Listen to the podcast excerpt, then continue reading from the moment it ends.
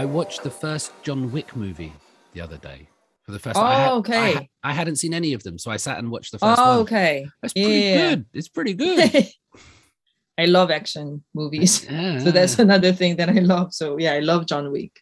Yeah, I'm counting. He's also yeah, the director is also very big fan of Korean movies. Is he? Yeah, so he's actually doing uh, developing a remake of Ajeossi. Man from Nowhere. Mm-mm-mm. Who is the director of John Wick? Yeah, he does. He worked with Rain too for Ninja Mhm. Assassin. Okay, okay, okay. Yeah. So he's familiar with Korean films and um, he knows, yeah, Chad Stahelski. Okay, yeah. Buffy the Vampire Slayer. that, that I just quickly googled him as well. Buffy the Vampire. Yeah, he's known for involvement with Matrix Mm, okay. because okay. he was a very famous, and I mean, he's a very, uh, he's still a very famous uh, stuntman Mm, and action choreographer. So he's done the Matrix, and I think he is doing the most recent one too. That the Wachowski sisters are directing. He's also doing the action there. I'm a bit scared about Matrix 4 because, like most people, I love the first Matrix, but then seeing reboots and remakes of Star Wars, and Yeah. They're never very good. I'm not sure if that's Yeah. me getting older, but I'm like, oh, It's I think it's always really hard to do a better one uh, when you're doing a reboot or remake. But um, among the Star Wars universe projects, I heard great things about Mandalorian. hmm and there were several several good ones in that universe I'd list. So we'll see. in terms of music, South Korean music is often sort of criticized for copying or using elements of the West, to hip hop and R and B and pop music.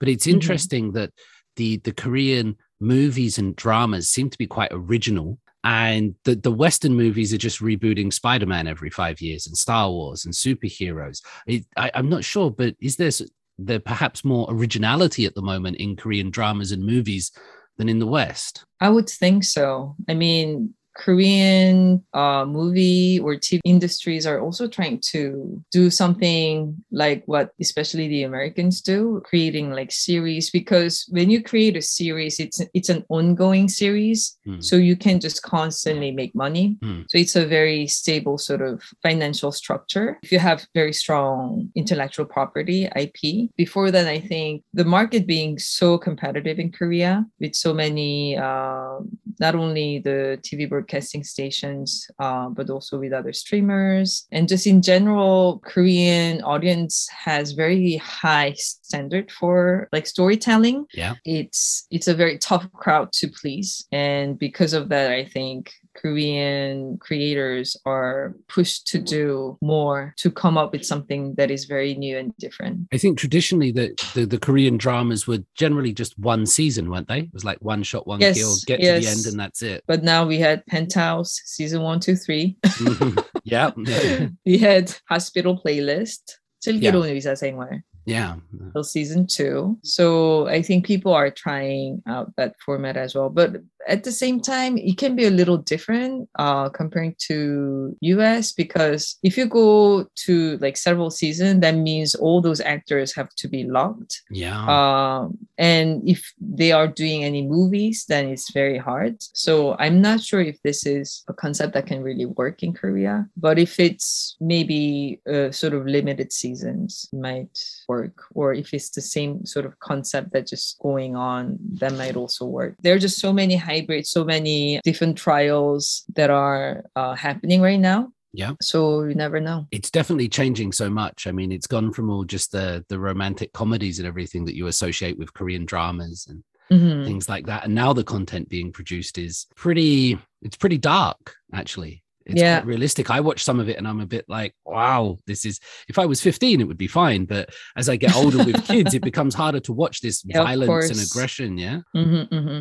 For TV dramas, maybe, but for movies, it was actually always like that. Uh, like Old Boy Mm. uh, was very dark. 복수는 나의 것, Park Chan-wook's uh, Sympathy for Mr. Vengeance Yeah. was very dark. So actually, for people outside Korea, and especially uh, regarding films, not TV dramas, but Mm. films. Very dark uh, stories with violence or suspense was what they would uh, sort of identify or define Korean stories, to be honest. And then there are more of that on the TV side now. Mm. And TV, like you can watch it on like with your family, so that it might just feel like it's just more like, oh, this is really too dark for our family to watch, which is true, a lot of that. But Mm. my point was that it was actually an existing sort of trend in Korean cinema list. So you mentioned things like Old Boy, and uh, then you have also like Bong Joon Ho's Memories of Murder and things. These are quite dark and violent, aggressive. Is there a reason why Korean movies were so why they were like that? I don't exactly know why. I think that's something also a lot of like film scholars actually would like to dig in, and I think they actually do. But my personal theory or thought, uh, my personal take is that, especially when you were living in military dictatorship, Mm. but that's when you are your formative years. If your formative years were during that period of time and then you become like your 20s like in the 90s or in the in the 80s there's still sort of limitation uh, on the, the type of story that you can do like politically. There's also a lot of aggression and frustration that is underneath. So, um, not only in Korea, but also in other countries, genre movies, genre films is always a great tool to express that without being in danger of censorship Mhm. Uh, on the type of messages that you want to talk about. So I think that's why like Korean films probably had that violence portrayed in the structure of um, or in the grammar of like genre films during that time. And also there is this as you would know, the history and the the violence that is actually really taking place in everyday life in Korea uh, for many years, like the the toxic masculinity that we talked about, there's a lot of that that was really prevailing Mm. uh, in Korean culture. And uh, you're very much part of it, but at the same time, if you're an intellectuals or if you're a storytellers, you do examine that about yourself and about others, then it's hard to make just a you know feel good type of movies because um just for novelists for Mm. for poets for anyone's when you first start to write a story you you start to write about yourself for first time filmmakers are the same novelists the same you start to uh, examine your life and really write your story first. And uh, when you are coming or when you are living in uh, that type of environment, although Korea having a very very rapid like uh, economic economic like progress and success, uh, there were just a lot of sacrifices. Uh, and, lot, and a lot of violence people had to pay along the way. So when you look when you reflect yourself you you just cannot avoid that personal struggle of yourself and your family so uh, ultimately i think you get to tap on that first and they're not just really pretty pictures that's my theory It's hard to know for me firsthand, but so many people have told me just about how violent and aggressive Korean society used to be in terms of language, in terms of violence, in terms of sort of power distances between people. And just, I mean, do you have any insight just into sort of because today society it, it still has its problems but it's it's changed a lot in 2021 what was it sort of like? I i don't feel like i'm a really old person myself but that wasn't what i was I am- trying to say no no sorry. no no no no because because i was what i was just trying to address is that i'm Yeah. i'm in my mid 40s Mm. i went to college like in the mid mid 90s and i started to work basically um, uh, in 2000 right after graduation when i started off i i started to work for a cable capsat like cable satellite tv station, uh, a documentary channel, and I still love my colleagues there. Uh, I still interact with them. Uh, my my 선배s, my seniors, all really good people. But there was the culture of hierarchy, a lot of sexist jokes. Um, so my way of coping with it was just to make it as a joke, you know, um, like, oh, like something, if you say that one more time, I'll be able to get money uh, to buy an apartment in Seoul. so like, if I if I sue you, you guys are all helping me to for me to finally buy a house in in Seoul. So just a lot of that so women at my age, uh, in their 20s, in their 30s, all uh, had to maneuver a way to survive and get along in mm-hmm. a very sexist culture. And although there were still people who were woke and who thought they were woke, um, the reality was that yeah there was just a lot of um, very very uncomfortable circumstances that we had to go through and also there was this culture that was inherited from the 80s i think uh, about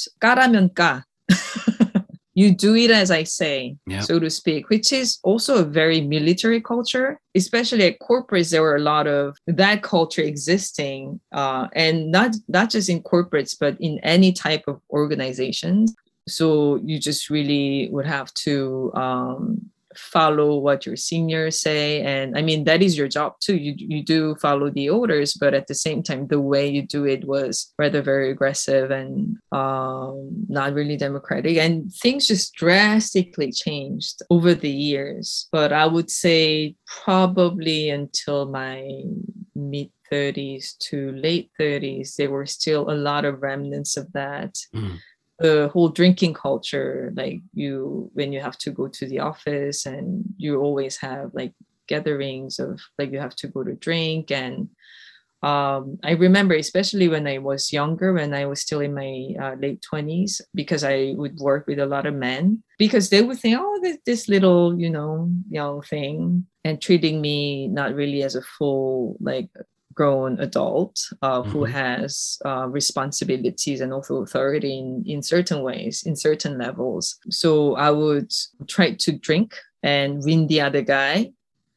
Uh, and just by by that, it's like proving like, okay, you cannot mess with me. I'm right. I'm sorry, but yeah, you, you're gonna be in trouble. I might look petite and you know, I can drink the table. So just don't uh, try to reduce me. So I had to do that a lot, um, which I enjoyed as well. I mean, I love to drink. I used to love to drink, um, like meeting people, hanging out with people, but uh, it was just like a, a, cultural thing too that's involved in the in business which is not really the case these days it's definitely changing i wonder if it ever made you i mean I can sense from your your personality, your drive, and you might use humor to deflect things, but deep down you you you really mean it. But did it ever make you consider like a different career? Because certain industries they have different demographic. So did it ever worry you or scare you? Or do you saw that as a challenge to get and succeed in that industry?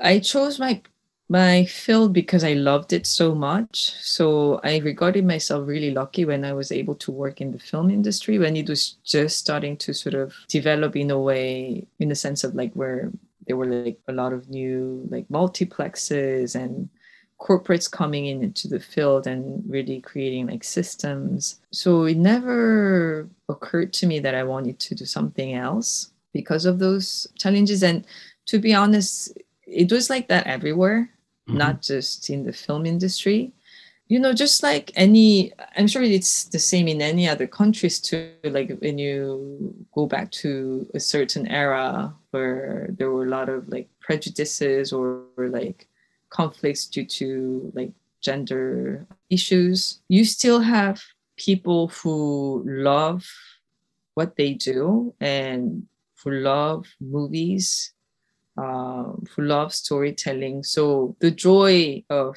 doing it and talking about it was so much bigger than the any type of afflictions and conflicts. And it was just a, a daily life thing. You just have to just live through it. It's not like there's not much exception even if you go to other fields. So i think it just it never occurred to me. I, I, just wanted to do what i really wanted to do. I can definitely feel the passion.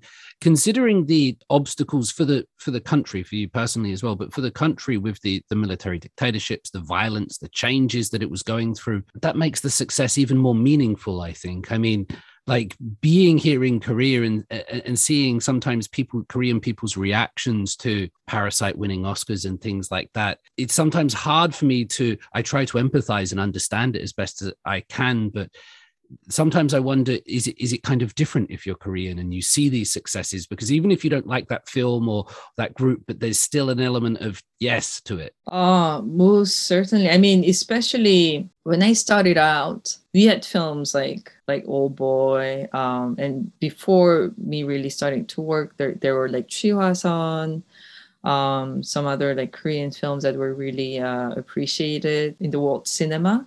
Mm-hmm. Uh, so when I when I was working, it was when I started to work in the field. Park Chan-wook, Bong Joon-ho, Kim Jee-woon, um, like Lee Chang-dong, those directors were really uh, appreciated.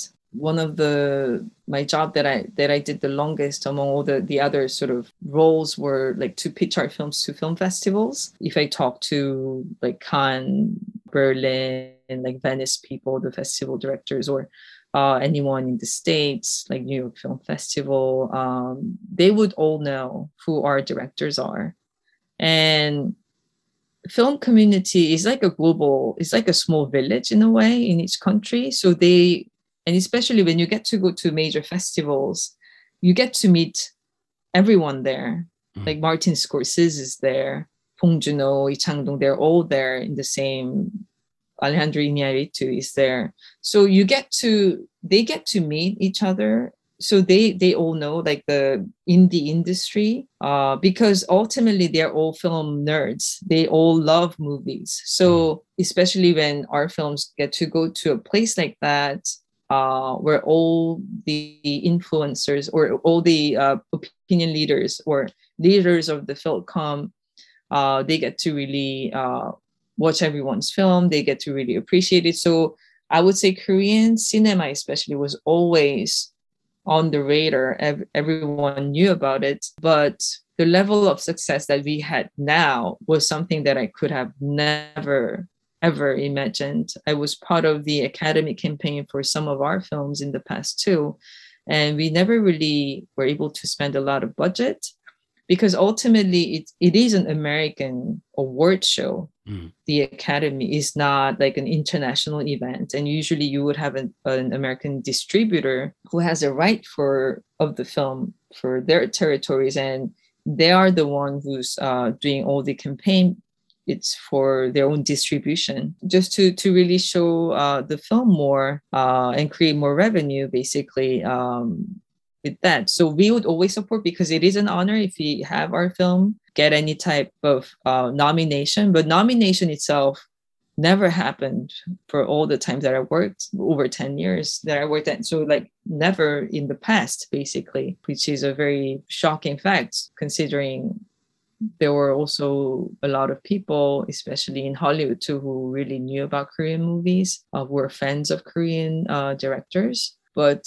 Parasite having that level of success really felt like uh, a glass shattering sort of moment. Like I, I happened to be there at the party uh, since I was in LA. I remember just really thinking about all the things that we've done in the past, all not like top level uh, people, but people like us who were just working, mm. was really just pitching our films, like meeting people and some of them were in the room as well like the distributor of parasite is neon and some of the people there i knew them for for a long time because they were always like fans of korean cinema so american counterparts um, and also a lot of other uh, like people from other countries around the world who've been uh, a great supporter for korean cinema i got to really think of them a lot that night so mm we were just really hugging. I shed some tears.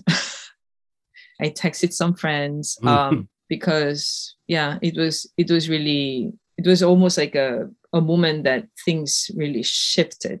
Really feeling like we were just right at at that moment that everything shifted. So yeah, definitely that it was an unimaginable thing. But there were also just a lot of people, not only Koreans, but uh, all around the world um, in the field who were very, very supportive of Korean cinema and really uh, helped all the way for us to get here. Absolutely, yeah. It's these things they take so many people to achieve and so many people involved. Yeah. The the success of Parasite, I, like you say, I guess it was a long time coming, and, mm-hmm. and so there there had been critical acclaim given to Korean movie directors, whether it's at the Cannes Awards or Berlin, like Park Chan-wook and Bong Joon-ho, they had been winning awards and they were very well respected in the filmmaking uh, industry as well as some other Korean directors.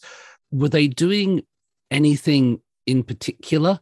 Was there anything that was coming out of Korean cinema and movies, like from the 2000 onwards, that was not being seen elsewhere? Was there something like Korean cinema amongst them, or was it just their own personal visions? It is a difficult question because ultimately, all the things they talk about are Korean matters, right? Mm. But it is really their vision and their interpretation on how they talked about those stories I guess it seems interesting to me to have so many mm-hmm. skilled and excellent directors coming around at the same time. It's like uh, you get like yeah, a, yeah, yeah, sort of Russian, whether that was just fate or fortune or yeah, yeah, yeah, yeah, they, yeah. So I mean, people do talk about Korean Renaissance, and that is specifically around that time in the 2000s mm. uh, and late 90s and there are many uh, different factors of that uh, and one is the country being more opened up after the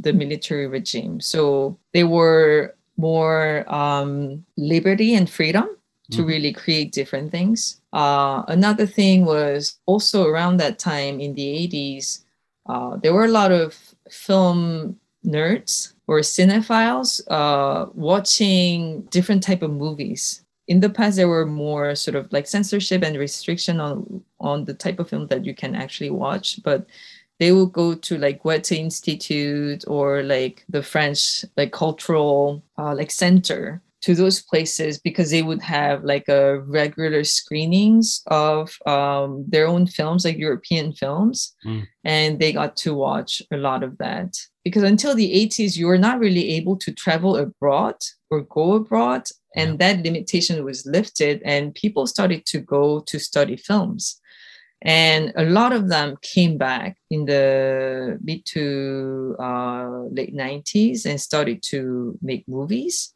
too so they were trained from abroad uh, with very different set of like vision and eyes mm. and bringing something new to korean cinema as well and that is actually happening in other countries too. Like vietnam is also a very good example.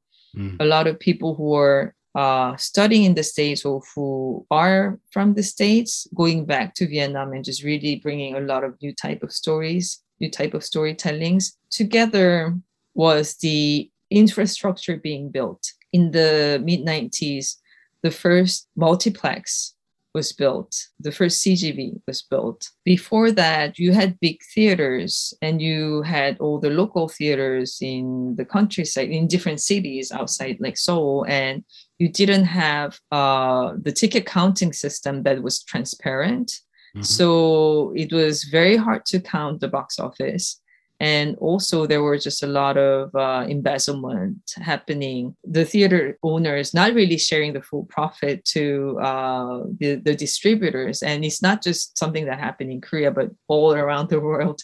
It was the same but corporates coming into uh, the movie business like cj required building theaters uh, and multiplexes. Yeah. and also korean government being fully involved in uh, building the, the box office count. So it became very transparent. For any movie industry to grow in any country, you have to have a great number of screens. For that reason, corporates coming in to build multiplexes. So you have more screens, you have more tickets. Therefore, you have you make more money. And then the, the transparency started to really like settle in terms of like ticket counting it was all of them coming together around the same time. And then Busan Film Festival started also in the 90s. The three founders, all of them were uh, like film critics and professors, also who were going to Goethe Institute and all these places to watch movies. Mm. They really wanted to build build the festival because when you have a film festival, this is when you get to watch a lot of different films from abroad that is also not being distributed. So even if there are not like no buyers who bought like films, you get to watch films that you will never get a chance to to watch. It really nurture the young cinephiles and like uh, future filmmakers to really see what's going on out there but it also really um, motivated you to make more movies because now if, if you have if you make one independent film and there's no distributor who wants to buy that film because it's so obscure or if it's very, very unique uh, but then you have a film festival which is a platform to can mm. really show your film to the audience at those festivals you also there are a lot of film festival programmers coming Berlin people come, Venice people come, Cannes people come. For them, it's also a great way to scout, like to really discover uh, new rising filmmakers from Korea. All of that were all basically happening at the same time. And that really brought sort of the renaissance of um, Korean cinema. This might sound like a stupid question, but one of the first times I went to a Korean cinema was about 2005. And I noticed next to the cinema, and it was like a multiplex, but there were like fortune tellers there, which were more common, I think. That was right next to the cinema screens. And then if, when we went in, people were eating like buttered squid. And so it was all very yeah. new, right? In like the late 90s and early 2000s, what was the cinema going experience like? Was it still just Coke and popcorn and exactly like you would get elsewhere?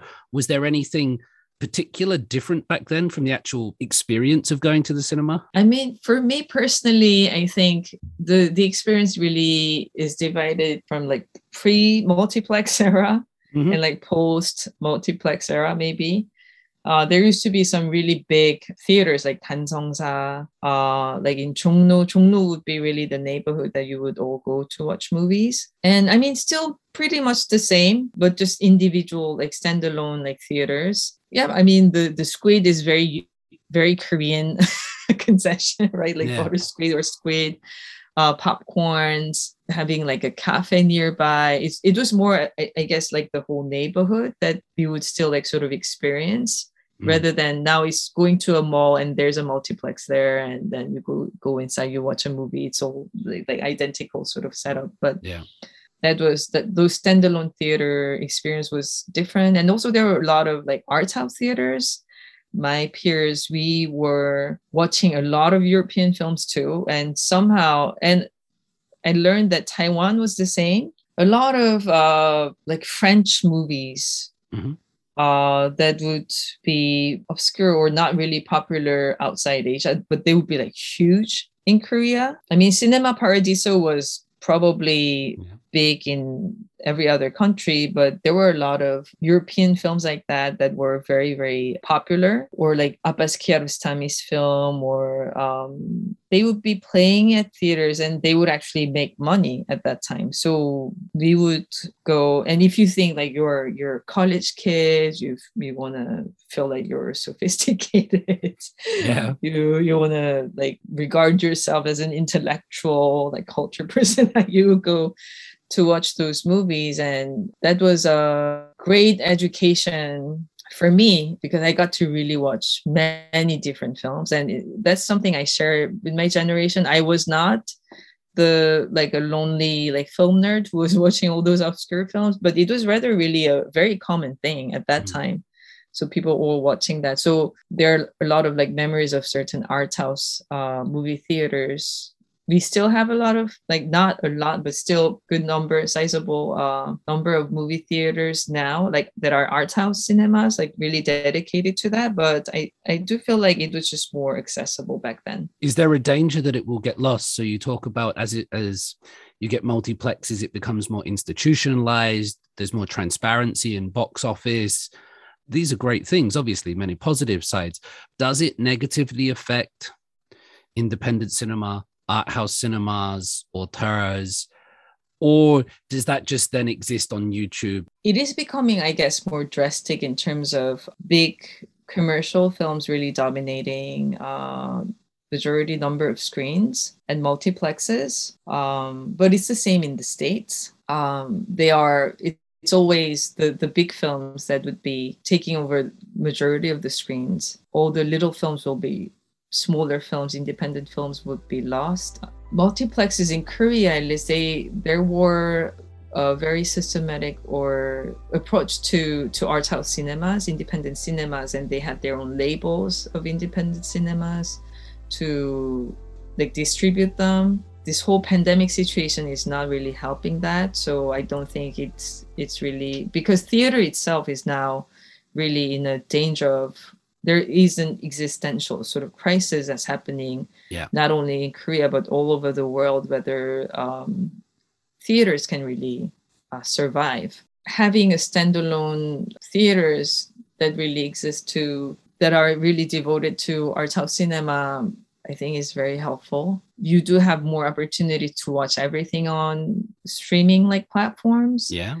But at the same time, so I do get to watch a lot of like different films. And for me and my husband, having also more needs and desire to watch more art, art house films, we also go to uh, streaming platform that is just solely dedicated to uh, them as well. But just in general, if you go to major platforms, unless you do any type of marketing it's so easy to just be be lost. It can be somewhere in there unless you really have a very specific desire to watch a very specific film. But otherwise it's also so easy to just be buried. So it's good that everyone has an opportunity to watch it but at the same time I'm not entirely sure if it's a good thing or not. And I'm I'm an old soul in that sense, I guess, maybe, but really having a communal experience at a on the screen at a cinema at a theater, I think it does really make a difference. I completely agree. And just the, the size, the scale, and, and being around people, it's all part of it. I just want to go back to this kind of renaissance and, and Parasite in early 2000s and just hit one more part of that and ask you you said the success of Parasite was, um, you know, the glass ceiling being broken, it was international recognition, the, the Academy finally recognizing it. Was this a case of Korean films getting better or the international world changing their perception of Korea? And it's not just Korean films I'm applying that to, but also dramas and movies. Is it Korean stuff at the moment? Because it is so hot, genuinely. It's not manufactured attention by governments. It's like people all over the world are into this stuff hard. And I'm wondering is it because the actual contents are getting better and top of the range or because international attitudes towards korea are changing? Uh, i mean i must say it's, it's really both. Especially with storytelling and like cinemas or tv dramas you get to watch a lot that, it, that is coming from outside of korea too that really inspired you. As a storyteller you just want to make something that is better because people get bored very easily. It's very, hard to satisfy uh, your audience. So you always have to find something that they really uh, respond to. Uh, and all, all these people, our target audience, they watch everything. They watch all the American TV series. They watch all the, the other TV series. Of course, you get to uh, make better stories more and more. And again, Korea being such a competitive market for everything. I think it's only it's it's just a very small country with very small number of people of a population uh, in a way. So to be the number one in this market itself is not easy, and the audience really having high standard uh, in terms of like storytelling. I don't know why we are like that, but somehow we really have I, I do feel like Korean audience just in general have very good taste. There is a drive to really satisfy these people, especially it was it was with the movies with our filmmakers. Uh, they were just getting uh, not only recognition, but their films uh, really started to influence filmmakers around the world, uh, the, the film nerds around the world. Um, so they would make their own films, they would make their TV dramas. They're also influenced by Korean movies, especially. And with that together, the whole cultural sort of rise that it, that was just happening at the same time are really affecting each other. The music being so popular, because of the music, you become more curious about like the fans become more curious about Korea. They start to I do see a pattern of a lot of like K-pop like fans starting to as they start to really dig in like uh, the music and the singers they really start to become curious about the culture. Then they really they start to watch a lot of tv dramas because also a lot of times the k-pop singers they appear in tv dramas they right. appear on the films. So your interest gets broadened. So i really think it's it's all of that combined. Um i don't think it can be just one rising of the quality of the stories and also korea just being more and more um appreciated internationally and with movies it was doing that rather more like uh specific type of people because they they have to be like film cinephiles but i think with K-pop really exploding in a in another level. Yeah. And people starting to really become familiar with that. And all the global streaming platforms starting to streaming Korean content to global audience. I think it's a uh, it's just a combination of, of all of that. It must make your job so much easier it's not like you're sort of saying, you know, pay attention to this. It's really good. Everyone's missing it, but it must it must be the perfect time to work in this industry. For sure. I mean, I I did talk about it with a couple of other Asian American friends who are in the industry. Filmmaking or making drama dramas, like it's all a lot of hustle, a lot of work. But uh, I was saying we've always had really talented people in the past too among asian americans or like koreans but to be alive and active in this time we are completely blessed people have been waiting for this time for so long. But being a Korean person right now in the industry, if you have a vision, if you have great story stories to tell, if you have a great story to tell, this is the this is a moment to to seize really. Absolutely lucky. One of the things that I've tried to work really hard to understand because I've I've grown up always seeing people like me as the heroes, the protagonists, the stars in things. And so we have seen this change recently of having sort of um, strong women leads and black or African American superheroes and now Asian stars. It, it is changing. It seems to ha- be having a, a genuine, meaningful impact and effect on people. In terms of these dramas, then, like, so Squid Game, mm-hmm. DP, it's moving i guess away from the film to the dramas but my my mother my brother will text me about this the other day my mother sent me a message obviously she's in england she's in her mm-hmm. 60s and she said is the guy in squid game the same one from mr sunshine and i oh was like God. i was like I haven't got that far in Squid Game yet. Yeah, but uh, I genuinely was, and it was. It oh, was. no. okay, uh, now I get it.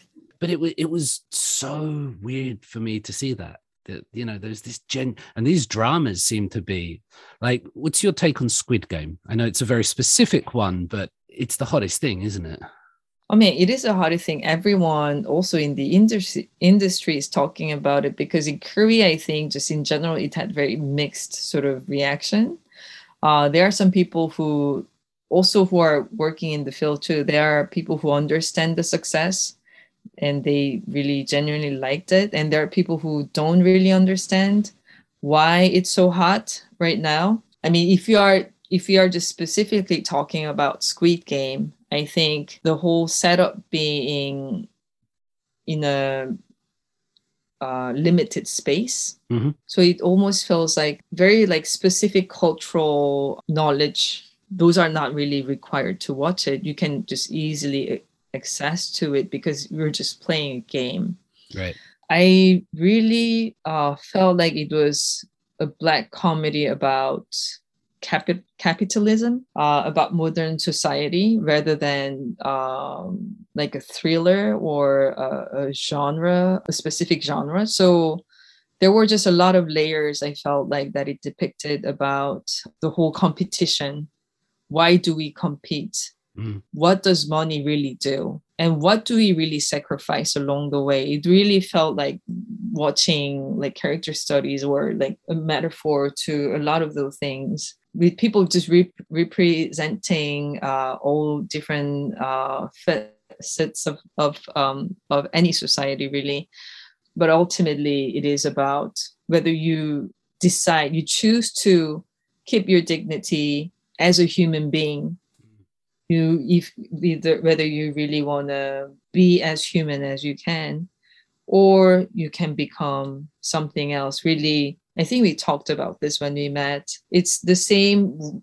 I mean, I'm I'm not sure if he can spoil, but like these can be spoilers but yeah. you have someone who really chose to to be good and then you have someone who chose to become like darth vader really i think those allegories um those uh symbolism and also game itself you feel like it's a very it's very accessible and they're not complicated games and you of course you really get to be curious what the next game will be yeah. But at the same time, the rules of the games are rather simple. And I think that itself also was uh, very symbolic because it is ultimately also about luck. You try to achieve something, you work so hard, you do all your best to think of the way to succeed. But, and sometimes it works, but sometimes it doesn't, and that's life. So I think people were also really responding to that as well. Uh, if it was just a dark story about killing and about violence, I don't think people would have responded to this level. I agree with you actually on that. And, and I would say, although the games they play, there are sort of universal elements to them, they are kind of real games. I've watched episodes with my family and, and they'll start hitting me and go, We used to play that. And it's not trying to be too international. It's not trying to be too cosmopolitan. It was using real Korean stuff to tell this story. And yes. That's a really good sign, I think. Yeah, totally. And I mean, I think that's what I am also also personally thri- thriving to do is to really create a local story that has global appeal that can just really I mean that's always Bong Joon-ho famously said the yeah. most, and quoting Martin Scorsese, that the most personal is the most universal, like something in that um, vein. And I really, really believe in that. Wise words. What did people, you mentioned that some people were unsure why Squid Game was so popular. They were sort of a bit like, uh, what were some of the reservations about it in the industry? Uh, I, I mean, I'm, I'm not sure if I can say their comments would be really representing the whole industry, but just in general, uh, uh there were some people who also, it was all uh, in a lot of articles that the structure resembles a lot of the, those like survival game type of movies and TVs that were before. Um, some of my friends were not really pleased by the games. They thought it was really uh, not really giving a lot of um, like pleasure to see how the game how people play the, those games. So I was telling them that the point of this is not about the games this is not one of those TV series that's that is like playing the like to win to, mm. to, really like uh to to be the smartest to be the most like creative and innovative like to uh solve a very tricky uh puzzle uh, and find a solution because there are there are shows like that that you gain a lot of like satisfaction as a as an audience right. but this is just not that type of story. So the the because the point is really not in the games in how you play the games but there were people who were thinking they were just too simple and the violence part as well or the how women, uh, one particular like female character there, uh, being portrayed as like selling her her body basically to survive. So I think there were people who uh, were not comfortable with that, but I personally thought it was regardless of your sex, when it is about your life there would definitely there can be people like that so yeah it didn't bother me so much but mm-hmm. i i do I did notice there were a lot of articles about it. I know the character you're talking about, and in terms of the games, you're right. It's not like Sherlock where someone's going to work out the yeah. logical thing. It's it's just a game. Mm-hmm. It's just a kids game. With the international success, so you talked about perhaps some negative responses to one of the the women character the the woman character and, and what she does to survive and try to survive. Do you feel that can Korean movies and dramas continue to be internationally successful and, and, and sort of remain Korean, or will they sort of become more, will there be more focus on the values and the ideas presented in? Will they will they have to start suddenly, not suddenly, will they have to start conforming will they have to start sort of neutralizing a little bit. That might be a good thing. I think it's i mean the the great things about having many different uh, platforms now is that you don't really have to compromise the quality of the stories. And of course when you're if it's a series that will be launched on the global platform in the states then of course you have to think about the American audience. So there has to be elements that can be changed really to reduce cultural misunderstanding or really to help those audience to understand the stories. But I would say it's, it's really just depending on the stories that you want to tell. And all the like DP or Squid Game, they're all launched in Korea by Netflix Korea.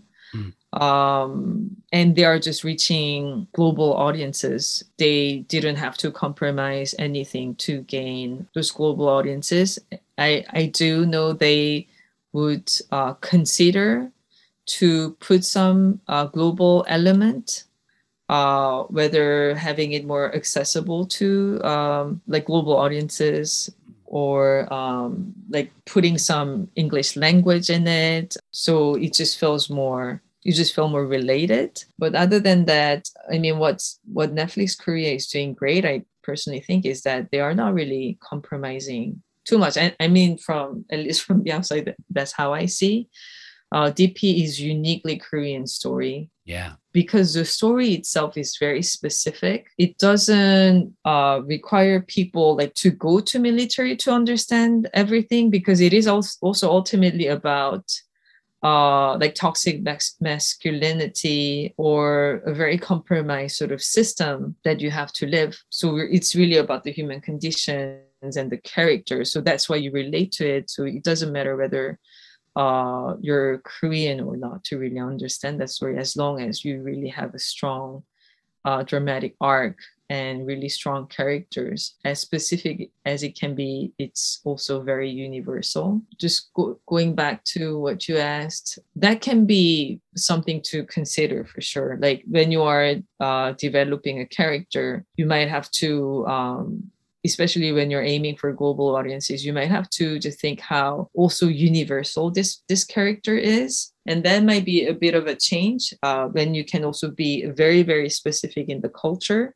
Mm. um, like a lot of comedies for example comedies are always the hardest genre to to uh, translate and also to go beyond your own country because there's very specific cultural references uh, that are being spoken. But unless it's something like that, or even if it's something like that, when you're aiming for, when you are launching your this like particular TV series or uh, film on global streaming platform, then you do would need to think how more universal it can be probably in, in terms of the characters. But the specific nature is so important. And like when you mentioned DP, that's so Korean in just the mm-hmm. uh, the the backgrounds, the language, the where they're going, the the cigarettes they're smoking, what they're eating. It's not this kind of cosmopolitan. Let's have croissants and red wine, but it's it feels yes. very Korean in that. And um, yes, some of my international students, like when they come and study Korean studies in universities here, they're not even aware of the conscription process. So mm. it, it, it's really interesting that these dramas can tell or authentic as they can be, but they are telling authentic Korean stories and also being successful. I think you draw that yeah. line between the specific and universal really well. Yeah, I mean, I think that's what that's every storyteller's dream, I guess, like to be because there are also a lot of projects that that are hoping to be a pan Asian thing or a global thing. And to make that happen, like just from the conception, you would think, oh, so we put there were there are and there were a lot of that that I've also mm. witnessed. Like you you put an American actor here, then you put this like Korean actor here, you put mm-hmm. Chinese actor here, uh, then you shoot this film like here and also in this location and also in this country, and you make a love story. And uh, because we have all of that, we would be able to make something that is uh, very successful internationally. But 99% of that didn't really have success, which is interesting. And that really hmm. shows like how storytelling should and what people are really interested. You you you just want to follow a, a person's or like several people's journey emotionally. The setup can hmm. be just a setup, you know. You can go beyond that cultural specific uh, specification when you as long as you can identify yourself or you can re- relate or sympathize the main character's journey. I think personally, the more specific you are, uh, or the more uh, unique you are, the more sort of Korean you are, I think people can get more interested because you do have the desire to follow, to find unique stories. It must be a very empowering notion i think for for young koreans or, or people around the world knowing that you can be yourself and be successful it's not about conforming to international expectations or things like that. Of course, you remain cognizant of it and you're aware of global changes, but it's about what might breed success is about authenticity and representing yourself, being who you are, and and that can genuinely lead to uh, the success. So, what if I ask you to look into your crystal ball, which I know you obviously have tucked away? Under the de- under the desk. I hope so. Yeah, lottery numbers, please.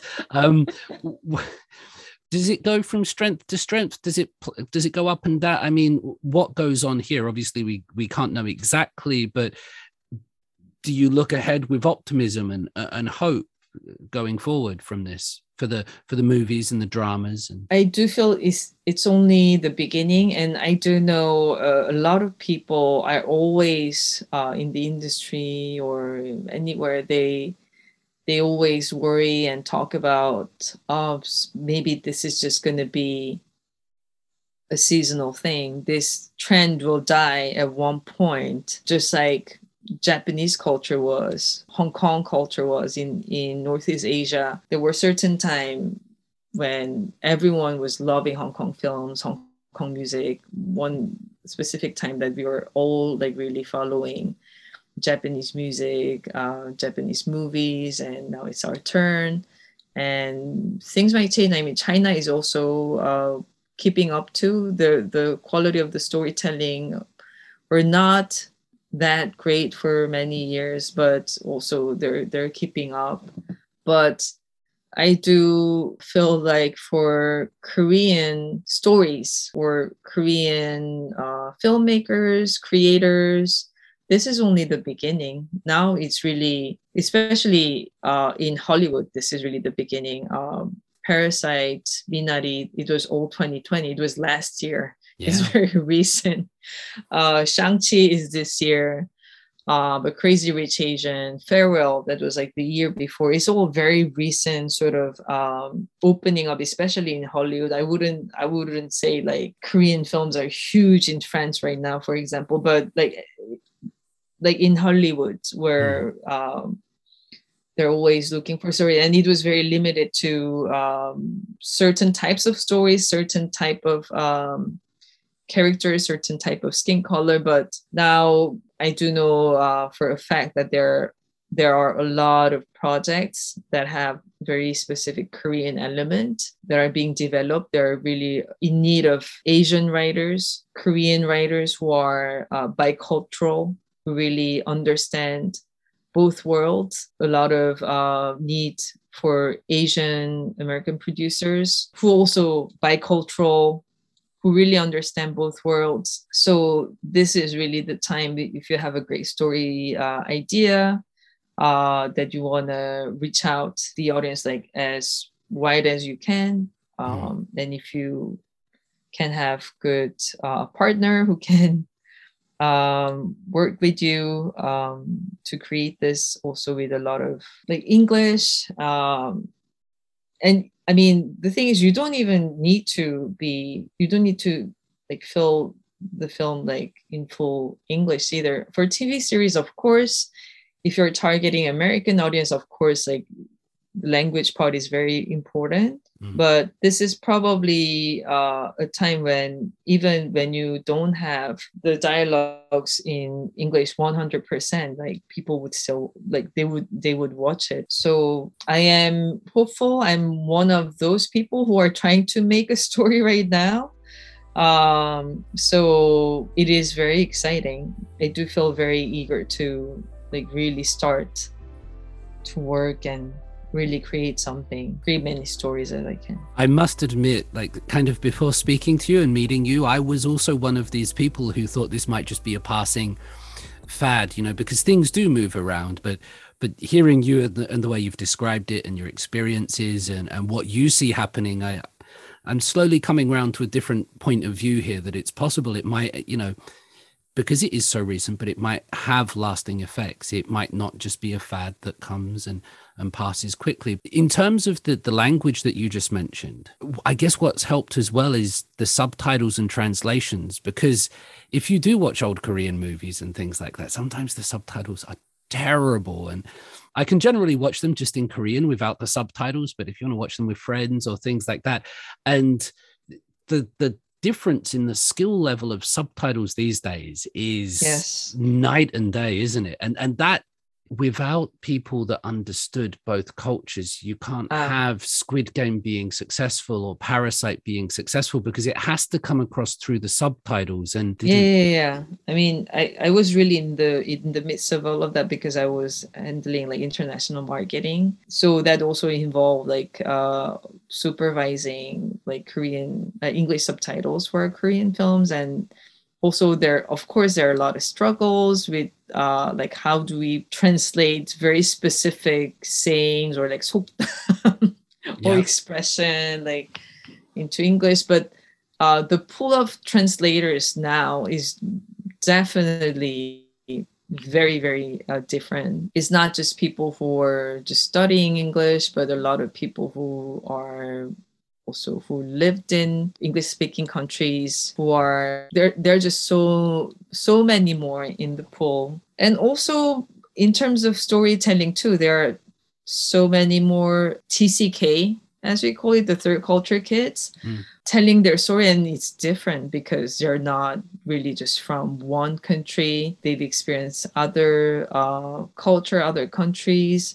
So that's another very interesting uh, and exciting part for me personally. The stories of these kids who are ethnically Korean or who really understand Korea, but also who lived in who or who are living currently in other countries and having their own take of like how they look at the society here or how they look at the society over there in whatever country it may be Mm. Um, so that's that's something I'm always very curious, and I just see a lot of people in their 20s and 30s who are TCKs like working on their uh, scripts, and I'm really looking forward to to see more of that. The young artist that did the the logo and the designs for this podcast uh, her name is Chan.